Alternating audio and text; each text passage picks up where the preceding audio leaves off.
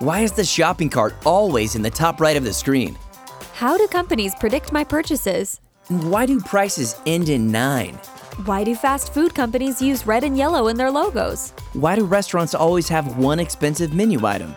Researchers, marketers, and very curious people seek the answers for how we make decisions and how we choose products.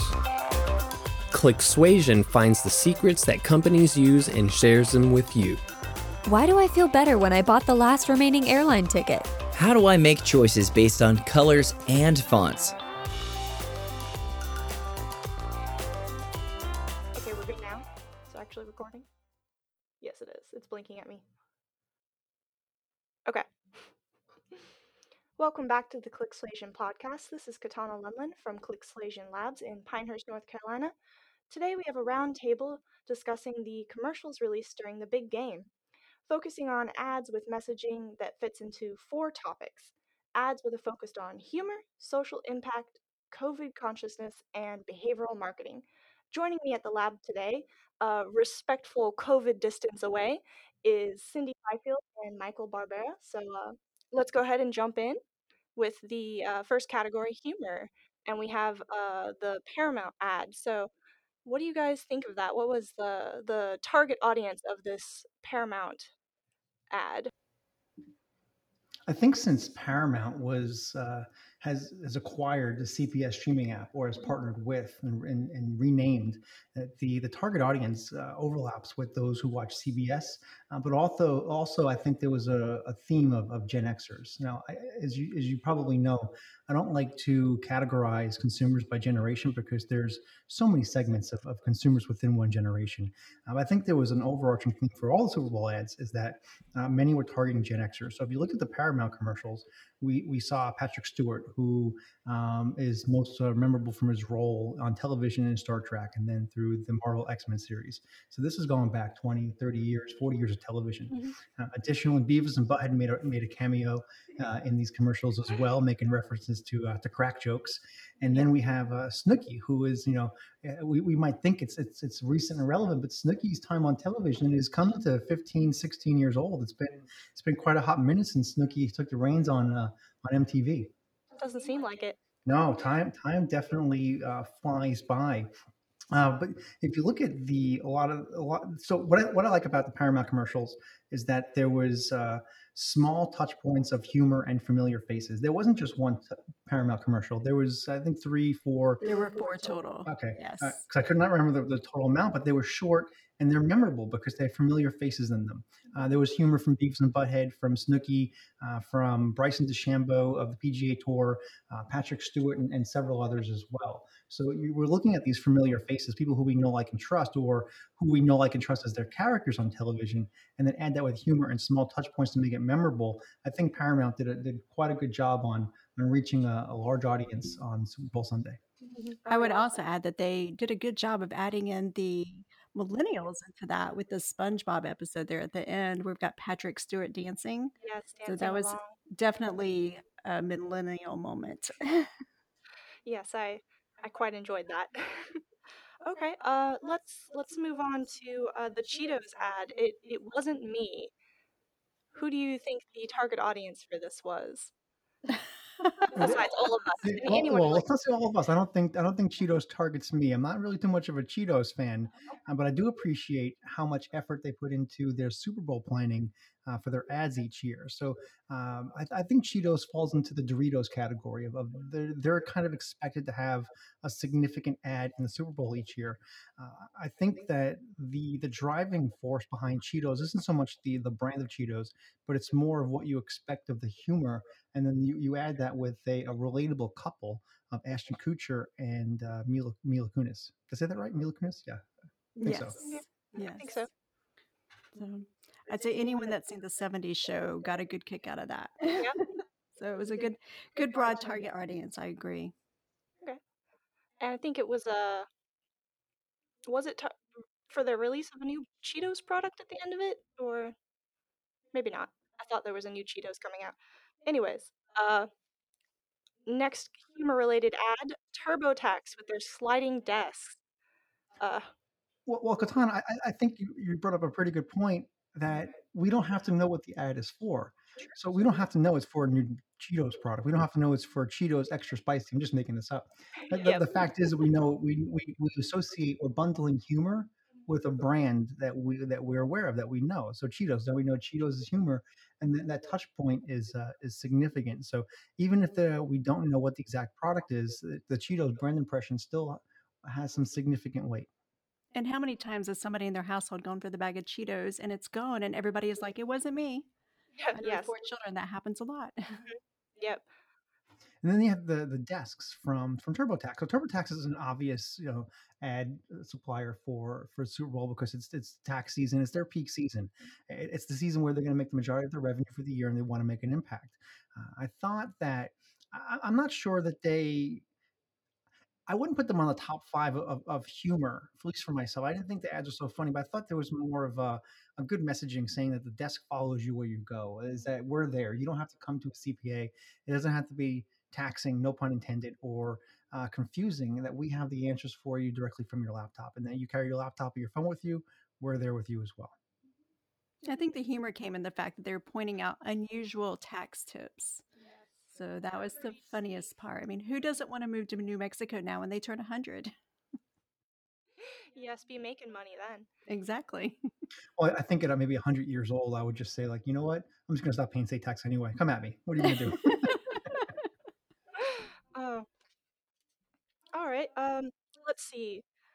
What about the T-Mobile ad? Uh, had Blake Shelton, Shelton, yes, and Gwen Stefani, and uh, the, their story of how they got together.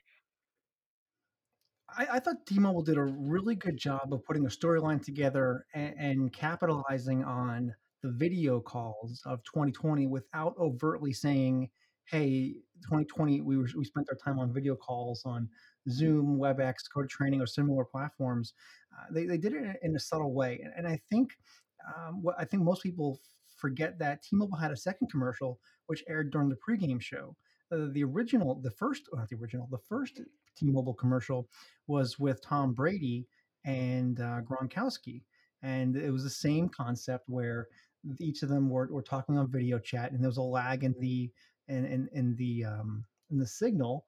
And it, it turns out that they were originally talking about just retiring, and then it turns out that with the lag, they would just you know come back and play football together. And so the same concept, the same storyline was put to uh, Gwen Stefani and Blake Shelton uh, in an accidental manner of how the lag gets in the way of our lives. I, I thought it was I thought it was quite humorous again with people who we know, like, and trust. Um, now Tom Brady and Gronkowski had you know prime time last night. They were on TV all night, but they're also not prime time faces. But Gwen Stefani and Blake Shelton are. Uh, they're co-hosts on a, on a nationally syndicated television show. They're also a couple. They're they're constantly mentioned in, in pop culture. So I think that giving them the prime spot for that commercial had more of an impact than if you were to swap roles and give Brady and Gronkowski that prime spot. No, I totally agree. I mean, it was, I love the way T-Mobile called it their five star, their rock star 5G and family drama, um, family drama 5G. So I thought that was pretty funny because what else do you get when you have broken up signals but family drama? Yep, it, it's, it's very rel relevant. Miscommunication. All right, our uh, final ad on our list for humor is the Alexa commercial uh, with uh, I guess a better ves- the best vessel for Alexa. I totally agree. What with the with the new uh, round form or uh, Michael Jordan? Michael Jordan, of course. I think Michael B. Jordan played a great role in that commercial. I, I, I'm not sure there would be many other people who would fit that role quite well. But then I'm, I'm not sure who the actress's name is that played in that role as well. I think I think she carried that ad and, and acting out her desire to be with Alexa, and Alexa's her new partner.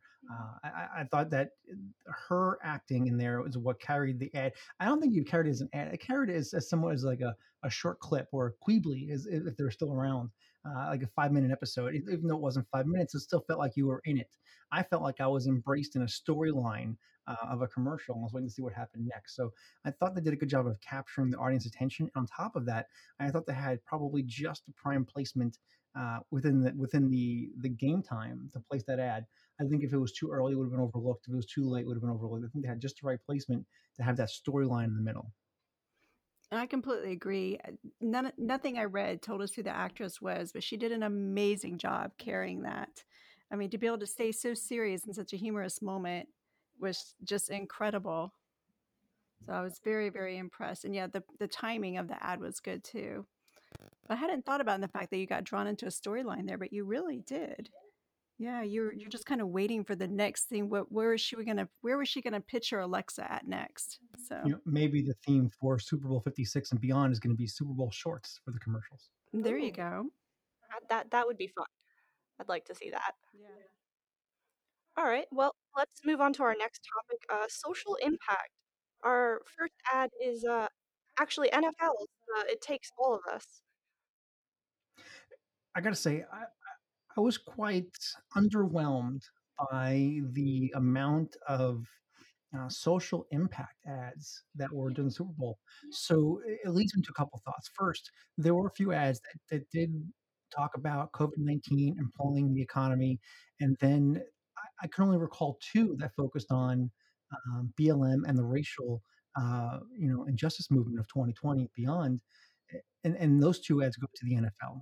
So I, I so the, the the two thought processes that I have is number one is did we miss the mark in, in in not doing this, or is there data suggesting that it's too much and companies are now backing away from it? So I'm curious to know why there wasn't more, or why companies. In, I'm more than likely going to assume that, that marketing departments had internal discussions about where they wanted to go with the ad and the messaging, how it aligned with with, with the brand talking points. And I'm curious to know um, what data, if any, drove that decision to stay away from from from more of a racial injustice topic? Because at least going into Super Bowl, I expected to see uh, probably a good portion of ads go that direction. Yeah, there were a significant amount of ads that were uh, more, well, tried to be more humor related, um, and then not very nearly as well with the, many with a social impact or even COVID related, given uh, COVID, well, this past year and ongoing. I know the research I've been doing about messaging has really led me to believe that people are just tired of certain words, that they're exhausted thinking about it, and that they are ready to move forward. They're tired of being on the offense. They want to be on, I mean, they're tired of being reactive. They want to be proactive at this point. So I, it didn't surprise me at all that we saw a lot of humor this year. I was also surprised though at the fact that we had so little in the social impact in the in the COVID related ads. But again, that kind of follows where my messaging has been going is that people are ready to move forward. Okay, what about uh, Chipotle's uh, burrito, Burritos Change the World ad? I, I really thought Chipotle missed a mark here. Chipotle had some phenomenal message framing uh, on previous campaigns about uh, being fresh. Uh, they only use fresh ingredients. I thought they kind of segued from that in, in, in not a good way. I, I think there's very few direct competitors of Chipotle who can compete on that messaging that everything is fresh and on the standard of Chipotle. Yeah, so Chipotle's had some uh, some PR crises in, in in the recent past about uh, salmonella or similar, you know, uh, bacteria. Still, uh, to offer all fresh ingredients, I think that's a messaging that you you shouldn't steer away from because uh, it's got value, whereas most of your competitors can't. And that's one of the reasons why uh, many Chipotle customers stay loyal. So I, I'm I'm not sure of the the behavioral impact of the Chipotle ad, but I'd be curious to see the the quantitative impact on the data for for their sales and, and what their call to action was. It was more of a oh my goodness, I can't even say it, sustainability ad as opposed to a social impact. But I think that their thought was if we can change the world, so can you. Makes sense. All right, our last social impact ad is indeed the um, getting people jobs. Well, so I might be a little biased in this. So my my personal mission since uh, the pandemic started has been to create jobs and keep people employed. Uh, Indeed has been one of the platforms that I've used to uh, uh, to host job descriptions and, and, and receive applications.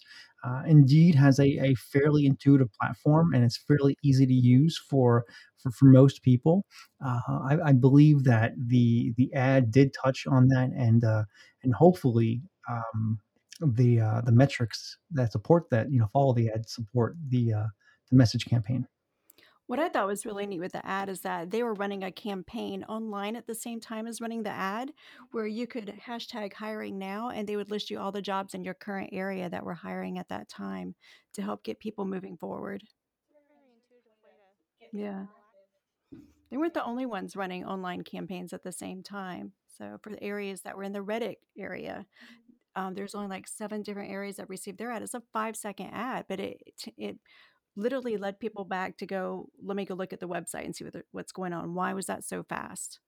You know, it, so two points there. I think one it goes back to the uh, Fyre Festival adver- Fyre Festival advertising, uh, Fyre Fest advertising of the the one solid color on the Instagram photos, and, and then it also goes to um, I lost my train of thought. All right, so to talk about the the uh, the colors. Um, that's okay. I'll I'll skip that. Oh, yeah, no, that's what I was going to think about. Wow, I'm all over the place. Anyway, at the beginning of the Super Bowl, uh, somewhere somewhere around the, the the national anthem, there was uh, a message about social impact, and the the prompt on the screen was tweet these emojis um, to show you support. And the emoji was the clapping hand fingers, uh, the clapping the clapping hands. But the it was it was to showing you to text um, all five or six you know skin colors of those hands, and that's not very intuitive. Um, that, that's a lot of clicks. That's a lot of thumb movements to uh, choose, hold, long press, choose your color, come back up, go back in, long press, pick the color, squirt. You know, that's a lot of activity just to get one tweet out. So, um, although in, in, on paper and on concept it looks like a fun campaign, but how likely is the user actually going to follow through that action? So, how many clicks or long presses are required to put five um, clapping hand emojis of different colors into a tweet? It, it's it's taxing on a on a user, and it's likely not to happen. Well, and I don't remember seeing that at all on Twitter when I researched there this morning to see what was there about the Super Bowl. I didn't see anything regarding that. So I wonder if maybe people just missed the point or they just didn't see it. Being being so early in the game there, right there at the beginning. Not everybody has the TV even turned on. Yep. Getting getting ready for the big game, maybe not quite watching that segment yet. Okay. All right, well, let, let's move on to our uh, third category, the COVID ads. And maybe it has something to do with people are tired of COVID. They kind of want to uh, move on to things. There weren't very many COVID ads. Uh, YouTube had one uh, that I wasn't very. Uh, it took me a minute to realize it was YouTube. Uh, what do you guys think about this? So I, Let Mike go first. I really believe YouTube uh, missed every mark possible on this ad. I don't doubt that the the movie they created is a phenomenal watch. I haven't watched it. I, I'm sure it's good. I'm sure I'll enjoy it. But the the the trailer, the commercial, doesn't get me excited. It, it seemed it was very monotone. Uh, it was bland. It was very dry in color. Uh, if you're watching, you know, there's a science to creating trailers. Uh, you can take certain clips and you play them backwards, and, and you show uh, only a clip for less than a second, going to the next clip. So you're showing uh, the user, uh, you know, so many parts of a movie without actually showing it. Where YouTube went the opposite direction. It looked like everything played in forward. It wasn't in reverse. Um, there was the same bland colors. There was, you know, the music wasn't very exciting, and it wasn't say uh, very motivating to say, you know, I want to log into YouTube and watch this. I think it was just boring. I, I can't imagine that. Um, I, I can't imagine they had a thorough QA QC process and, and before they spent that money on that ad to to advertise that movie. Did either of you have trouble recognizing it was a YouTube ad? It took me a moment. I honestly thought it was um, Netflix the whole time until at the end when it said YouTube. I'm like, what? So it just seemed like some type of um, something that Netflix would have put together, especially during the pandemic. But I do remember seeing an advertisement for them collecting, looking to collect a day in a life, and it was all scheduled for one day. And so I think most of the people following it they're going to really sit down and watch the whole thing are going to be people that one were either spotlighted in it or mm-hmm. maybe they don't know they were spotlighted in it yet they want to watch it to find out and once they find out then their families and friends are going to watch it. So it, it goes to the the streaming wars you know the streaming wars between netflix and hulu hbo max uh, include paramount now for you know paramount plus or whatever it's called for the, the new cbs streaming app you know these these streaming companies do very little advertising obviously paramount is, is cbs the cbs streaming app it's rebranding so they're doing some advertising for Super Bowl, and so understood. But the rest of the advertising is um, it's done by the consumer. It's done by social proof and word of mouth. Uh, you know, every Baby Yoda meme you see on online is a is a marketing tool for The Mandalorian and Disney Plus. Every WandaVision Easter egg you see is another advertising ad for uh, for Disney Plus as well. So the streaming the streaming uh, war doesn't require much marketing. It requires original content. Original content is one of the reasons why consumers or users choose to stay with a spe- with a particular or specific uh, streaming service. But then YouTube comes out with uh, their and, and I remember they had I, I recall I think I recall two bumper images in the ad. There was one about maybe a halfway or three quarters through, and one towards the end, obviously, and it said YouTube Originals. Well, why would I get so excited over this original when it looks so boring? When you have these other streaming companies coming out with uh, content that is engaging, it's funny, it's action, it looks like money was poured into it. It's it's it's, it's movie production quality, and YouTube has fallen back on their on their on their foundation of user generated content.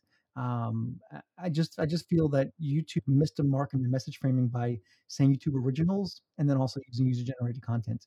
It didn't seem like something I'd be excited to get into. I haven't decided if I'll watch it or not. well, that that says a lot about it right there. All right, so on to uh, the the only other ad we have, uh, the NFL COVID ad. What do you guys think about this one? Do you think it hit the mark or so going into the game or into the commercials, I should say, I expected a lot more social impact, a lot more COVID impact impacted messages, mm-hmm. and I, I, think the NFL did the best job of any company talking about all the social impact issues, including COVID and racial uh, um, injustice, um, and and. I'm going to just segue a little bit. I think the NFL really takes the cake for the whole day for it, and I think it all starts with the national anthem. How um, Eric Church and who was the duet with? Correct me help me out here? Oh gosh. I don't remember the name. I should. Okay, we we owe a name for the whoever uh, was uh, singing with uh, with Eric Church. But I think the duet for the national anthem uh, from two people from two different cultures, um, two different target audiences. I think that's, that's uh, I, I couldn't think of a better way to uh, to bring um, you know two audiences. Jazmine together. Sullivan. Jazmine Sullivan. Sullivan. Yeah, it was very, very well done, and a very good way to start start the game. And the NFL gets criticized for for a lot of their um, behaviors. Um, but I'll, I'll, I, I think they deserve um, a good credit. I think uh, the NFL, the even the ownership of the teams, uh, all did good. I, I I noticed last night as the game ended the, the Tampa, Tampa Bay Buccaneers were celebrating. The owner was the first person to to speak, and and he said um, when he was like when he was handed the trophy or handed uh, congratulations, he's like, well, what are your what you know what do you want to say about this team? He's like, well. Uh, I want to thank the healthcare workers. Yep, he, he, went, did. he didn't thank team, the healthcare workers first. And then after the owner to speak was the head coach. And the head coach said, It's not about me, it's about every player who played. I wasn't out there in battle. Uh, and I think that those two um, messages from the, the leadership of the team signify top tier leadership. These are people you want to go work for, work with, and work beside. Definitely, definitely. I'll be honest. I know that there were two NFL commercials, but the one that really stuck out my mind was the one where they um, talked about Vince Lombardi and him walking through, and I just thought that was a beautiful commercial. Um, I have it pulled up right now, where it's talking about. It was titled "As One," and just him walking through everyday America and reciting a speech meant to inspire the masses. So I don't remember if that one fell under the social impact or the COVID. But, a little of both. Maybe. Yeah, but it was really, really good. I mean, I thought the visualization and the speech by Vince Lombardi w- was was well done. Maybe the application could have been applied or, or, you know conducted a little better, executed better. And the reason for that is is they they would cut and paste. They would go from the the visual representation of Vince Lombardi on the screen giving the speech, and then they would cut away to a couple people in the audience, uh, fans, and you could tell that they had no idea what was going on. They're just standing there talking, but it tried to make it look like that Vince Lombardi was talking to the audience.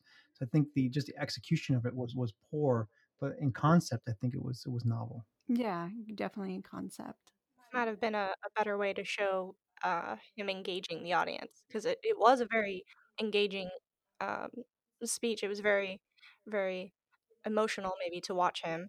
um, but maybe not how they they uh, what's the word? How how they ended up doing it. My words are running away from me. All right, let's let's kind of go on to our bonus section, the um, behavioral marketing side of things here. Uh, so these these ads didn't necessarily fall fall under the first three categories, but uh, we'll start with the Mountain Dew commercial. I don't think many people missed this one. It kind of gamified, and if anyone's actually managed to count all of the Mountain Dew bottles in there, it, the, the, you you deserve that money because that is that is a crazy amount of Mountain Dew bottles. But um, what do we think about the Mountain Dew commercial? First of all, anyone that has taken time to count all those um, probably needs to be looking at Indeed. Too much time there, huh? I think there's a future partnership between Mountain Dew uh, and Indeed. Uh, I think Mountain Dew is the the obvious winner of the Super Bowl ads for Super Bowl 55. Um, as as Katana said, it was gamified. Uh, you, if you can if you can accurately count and identify the correct number of Mountain Dew melon bottles and cans in the commercial, you win a prize. Uh, so where are you going to go to recount those? You're going to go to YouTube, and then replays signify trigger the algorithm that's popular video, so it gets trending, it gets popular.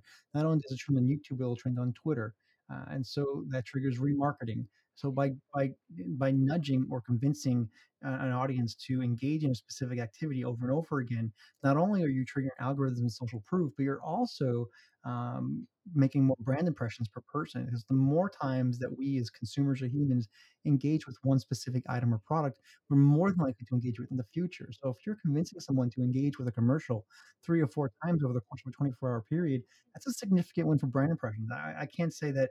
Um, uh, I would like to to see the impact of this because at least at face value and, and, and the application of behavioral science, it looks like it, it was it's well done. It hits all the marks, and they had their influencer of John Cena in, in the ad as well. And and, you know, you know, uh, Mountain Dew gives you sugar and, and energy. You know, maybe not the best energy, but it gives you energy. Uh, gives you maybe some hyperness. And John Cena represents a high energy person. So I think there's significant overlap. If you put all this into a Venn diagram, it's going to fit quite nicely.